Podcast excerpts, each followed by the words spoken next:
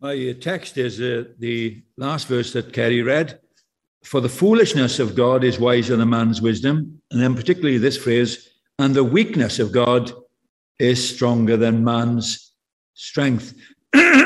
when my uh, girls were little, a Superman film came out, uh, and uh, there was a General Zod and two aliens, and uh, they're creating havoc because uh, you can fire machine guns at them. It doesn't make any difference. Or you can uh, fire bazookas and bombs or whatever. And uh, the US president appears on TV and he shouts, Where are you, Superman? Uh, and he's shouting that because uh, either Superman uh, can't defeat the enemy, Zod, or he doesn't care enough to come and even try.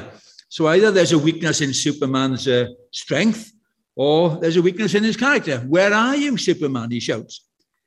Uh, and in First Corinthians, the apostle is reminding us that to the world, uh, religious Jews or uh, irreligious uh, Gentiles, uh, to the world, the Christian gospel is ridiculous, frankly.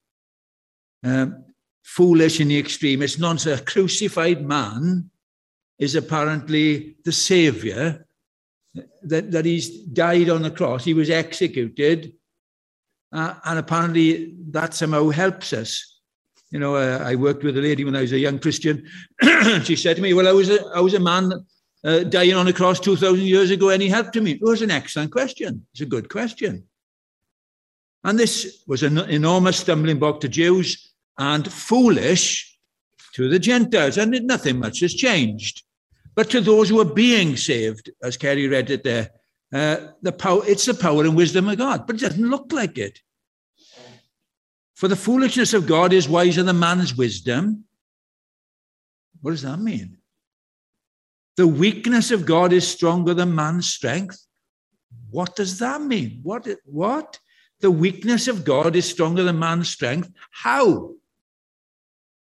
The point that Paul is making here is the gulf between us, even at our best, the gulf between the cleverest of the clever and God is absolutely massive. It is infinite. The foolishness of God, even if there could be such a thing, which they can't, but if there could be like, um, you know, you, you used to hear years ago in, in my street anyway, loads of kids in our street, and quite regularly there were fights and somebody would sometimes say to somebody, I could beat you with my hand behind my back. You know, in other words, it, wouldn't be a contest even. Like me and Mike Tyson, you know, it wouldn't be much of a contest. You know, one punch, it'd be all over. It'd probably be permanently all over for me if he hit me. Uh, the foolishness of God, the gulf is, is immense. If God could be foolish, if you like, then even his foolishness would be much, much, much, much too good for the cleverest person on earth. Einstein, you know, put the got the blackboard and he put a little dot of chalk in the corner and he said, That's how much I know, and all the rest I know, know not, I don't know it. And could God be in there? Certainly could. Why not? But that's the tiniest bit I know, the tiny speck. Job 38. I always remember the first time I read this, where Job has got all these questions because all sorts of bad things are happening. He's got loads of questions, and the Lord God comes to him and said, Job, I got some questions for you. Where were you when I laid the foundation for the earth? Have you ever given orders to the morning? Do lightning bolts report to you? Well, of course, Job is out of his depth. He can't answer any of these questions.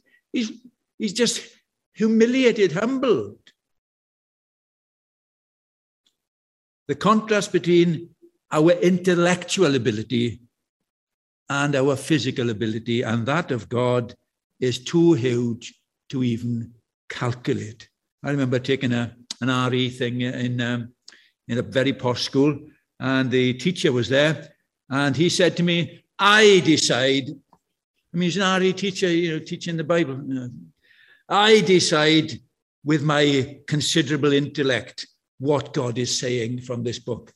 Well, you know, considerable intellect, where do you start with somebody who's so confused about his own ability? Napoleon said this I conquer through violence.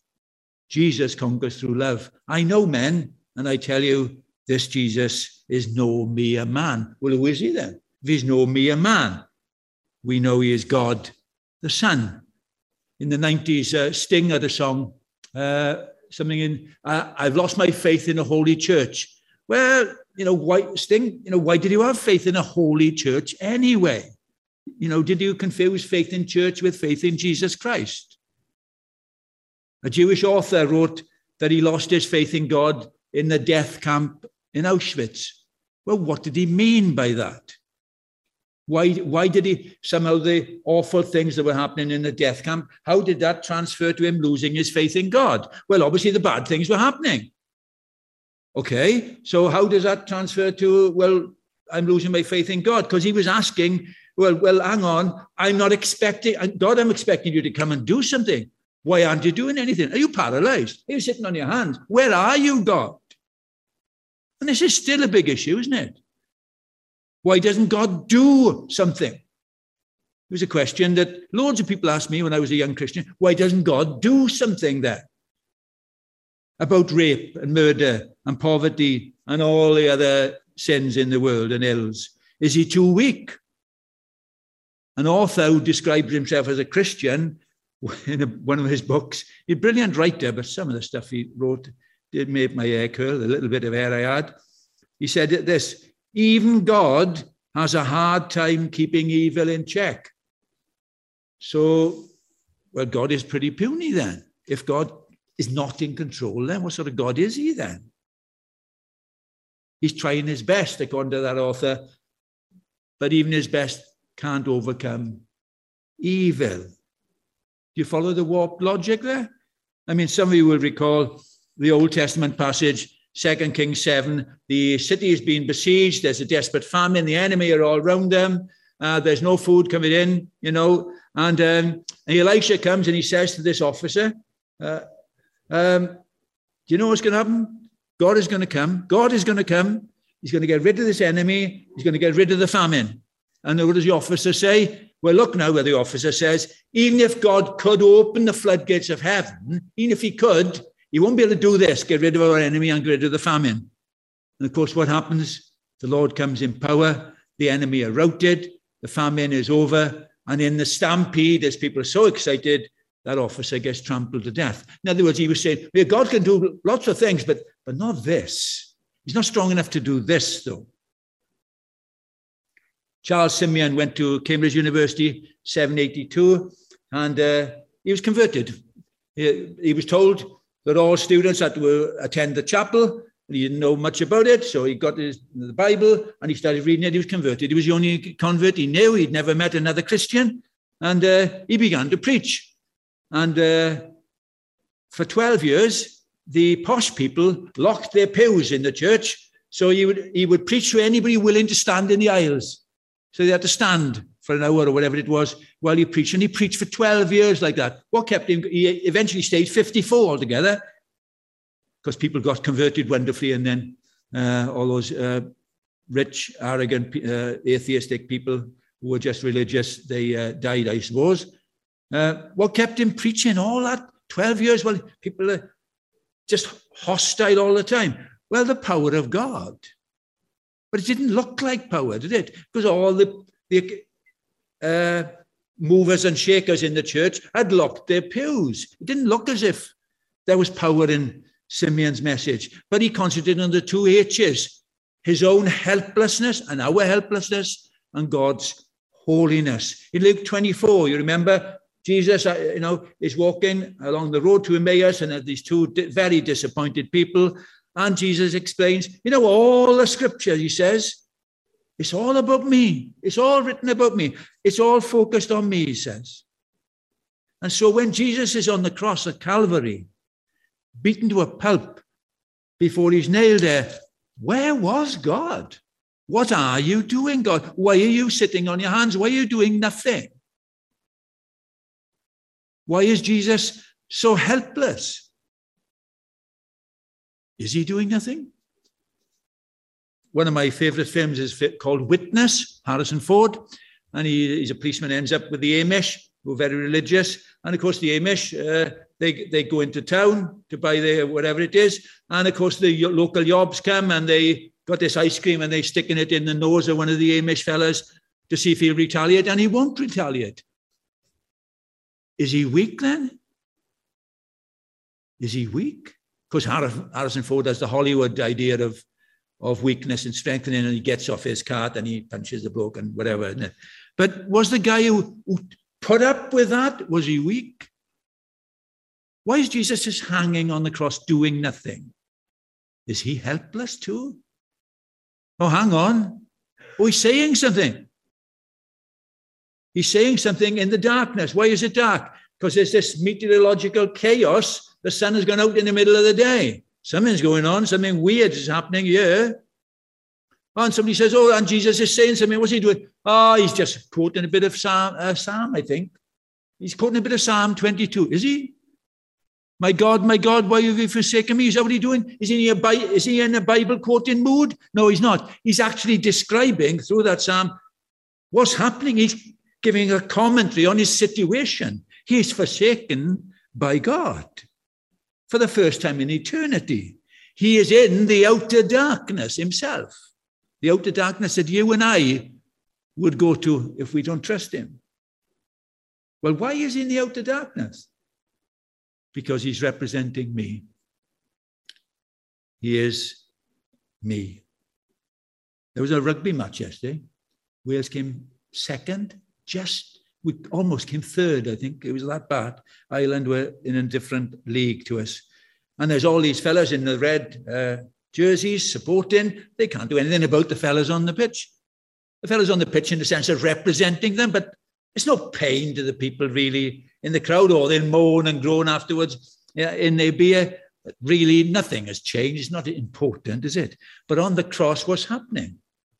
Jesus is representing me. God treats him, God the Father treats him as if he is me. Psalm 71, I read this week I am weak, poor and needy. And then the following psalm, the Lord takes pity on the weak and needy. Thank God for that. Thank God for that. In the book of Romans, it hammers home that our problem is no one is righteous, not even one. There's my problem. There's your problem. We are weak. We're in need. We don't have any righteousness at all. But in the gospel, then the news comes, but in the gospel of righteousness from God is revealed. How do I grab hold of this righteousness? By faith, it says, by faith in Jesus Christ. God made him, I read this just this morning, in fact, in 2 Corinthians 5. God made him who had no sin to become sin for us, that we might become the righteousness of God. This is not a religious, just going through the motions, ritual or rigmarole. This is divine, supernatural miraculous intervention. In my place, condemned he stood, sealed my pardon with his blood. In my place, condemned he stood, looking as weak as tissue paper. But he's doing something in the darkness, the power of weakness. Two of my friends had uh, cancer roughly the same time in their mid 30s and they both said to the specialist more or less the same thing when the specialist came and said, I'm afraid the remission is over. There's no more we can do. They both more or less said the same thing to the doctor Doctor, if you can't do any more, it's all right. It's all right. You're only 36. How is it all right? Well, they knew. Heaven was, God was calling. There was an appointment in heaven. No wonder John Wesley said, My people die well. See, it's only when we realize we are, we are weak, we are in need, only then will we know the power of God. When the last enemy comes for you, when the monster, and monster, death is a monster. When, when the monster of death comes, will you be like those two of my friends in it, just in their 30s saying, it's, it's all right, it's all right.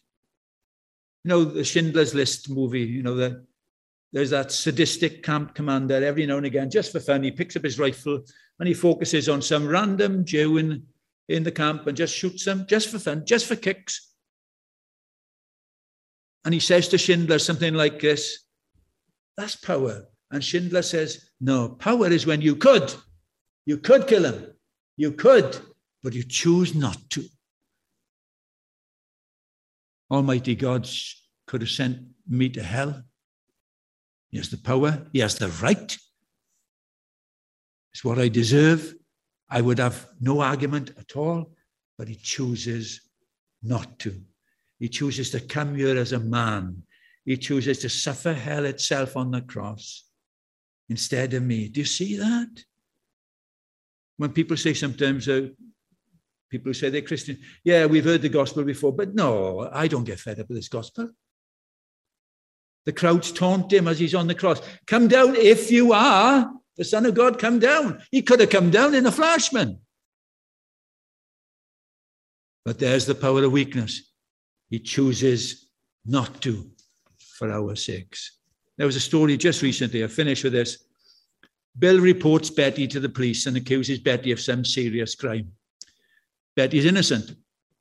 And eventually, eventually, a long time later, is able to prove that she's innocent. But Betty knows in proving her innocence, she would have to admit and tell the police that Bill lied.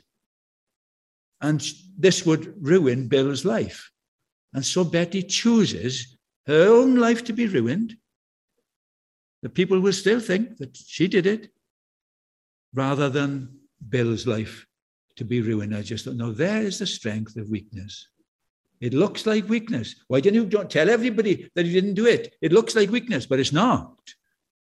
And on the cross, all the vile labels that people can say about sin, you know, pride and arrogance, and you know, he's a rapist, he's a murderer, he's a slanderer, he's a pervert, whatever it is, and any, you know, all the labels that God would put on you and me, they're all laid on Jesus, and He takes it all,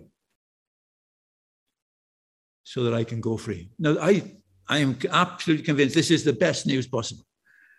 You shall know this truth, and this truth will set you free. Oh, that this might be reality in all our lives. Amen.